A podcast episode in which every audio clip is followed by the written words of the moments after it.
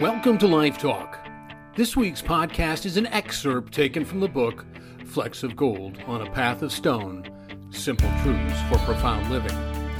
Profound living is something that we all passionately yearn for. Yet, despite our best efforts, it's something that seems frustratingly elusive.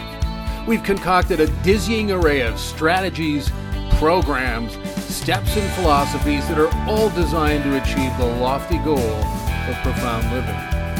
Yet, genuinely profound living is not achieved by developing innovative strategies, tidy programs, form fitting steps, or by devising trendy philosophies. Rather, genuinely profound living is seized and ceaselessly nurtured through the careful reclamation of simple truths. Life is packed with simple truths that carry with them the timeless principles and raw power to live productively for a lifetime and more.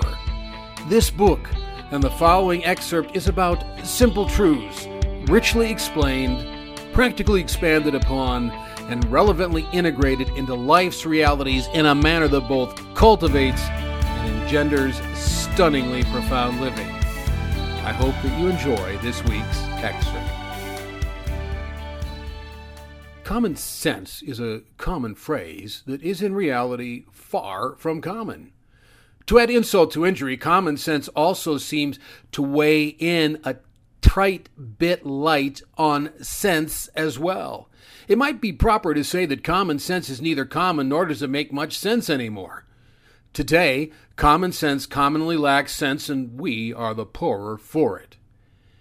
It seems rather apparent that some things in life should simply be without any thought about whether they should be. We would define those as the common things. If we tinker with the idea of common for a moment, it would imply something that just is, because it has a place in life that's uncontested, blatantly obvious, globally useful, intrinsically beneficial, and it's as cleanly natural as sunshine and rose petals. Common defines those things whose existence we simply presume without questioning what they are or what role they play. They just are because they're supposed to be, and we accept them as such. It seems that common sense should be common as well, or at least we would like it to be common. After all, when we apply common sense, things usually come out pretty good. Even if we can't rightly define it, the phrase common sense has a nice ring to it. There's something soothing about the idea of common sense, as it seems to have some reliable guiding quality to it that's much more likely to ensure a good outcome. Common sense seems to bring a sure and steady compass to situations that are short on compasses. It seems to be the thing that will not fail us when all the craftiness, shrewdness, cunning, and presumed brilliance of men who presume themselves as brilliant fails. Common sense is the spotless and orderly notion that we smile at with a kind of soothing and pleasantly simplistic agreement. Common sense implies a cup of wisdom, a dash of discernment, and a dollop of intellectual acumen that's blended clean and translucent. It's clarity in chaos and focus when everything else is frantic. It suggests the direct application of life experience, gently hemmed in by intuition and held fast by reason. Common sense is the best of our senses refusing to react to the worst of our fears. It appears to be a culmination and consolidation of the best of our experiences that in combination are sufficiently adequate to overcome the worst of who we are. The absence of common sense, in large part, seems to be related to the fact that we tack so much stuff onto it, or cut so much stuff out of it, or painfully contort it to the point that we're not certain what we're left with, other than it's probably nothing even remotely close to common sense. We're prone to nip, tuck, and tinker and toy with it until it's a whole lot less than common sense and a whole lot more like something else. Common sense then gets unrecognizably blurred, or worse yet, it gets entirely lost in our tinkering. What's problematic is that once we've done all of that stuff to common sense, we think that what's left over is still common sense. In fact, we often think that we've refined it to the point that it's tight, clean, and logically invincible. In reality, common sense is lost to the point that we don't even recognize that whatever we've got left over after messing with common sense, it's probably anything but common sense. We've got our own derivative of something that maybe started out as common sense, but is only common in the fact that it no longer makes any sense. But we go ahead and treat it like common sense anyway. The obvious and natural progression is that we act on it thinking all the while that it's common sense that we're acting on.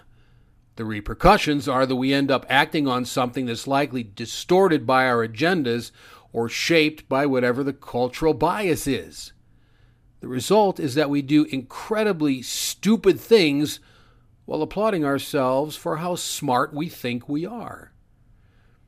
Ralph Waldo Emerson said it well when he wrote, Common sense is genius dressed in its working clothes.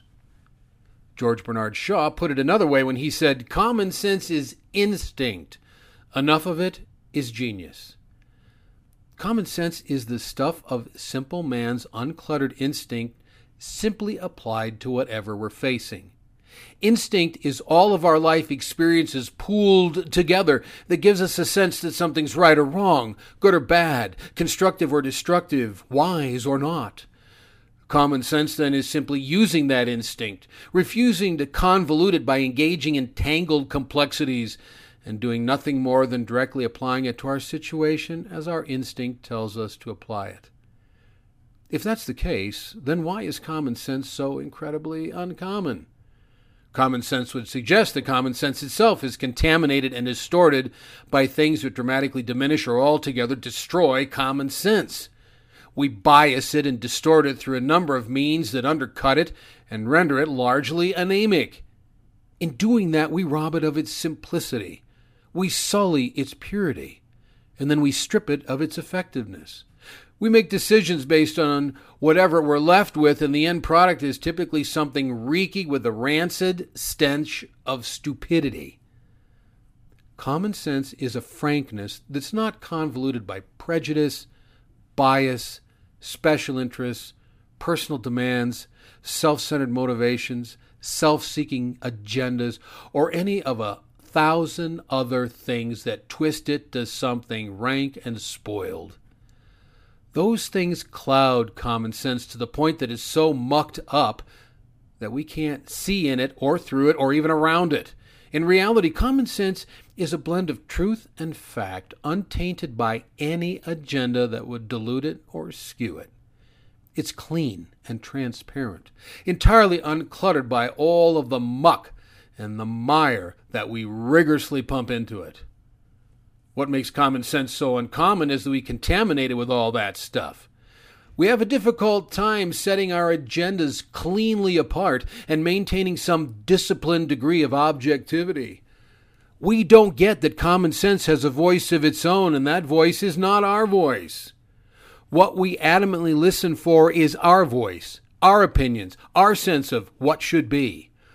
What do we think about this or the next thing? What are the pros and cons that we can weigh out in, or weigh in in our favor? We tend to like to hear ourselves talk anyway. So when we hear our own voices, we typically like what we hear. Because we like what we hear, we assume it to be common sense and we act on it as such. Common sense is not our voice. It's the voice of life experience. It's the voice of uncompromised truth and hard fact. It's the voice of a guiding conscience that whispers or sometimes screams in the back of all of our heads. It's the voice of something that's far greater than who and what we are that speaks simple truths that are so clean that we can't even apprehend them in the sludge of our own minds. Whatever common sense is, it's not our voice. So if we're listening to hear what we're saying, we're not listening for common sense.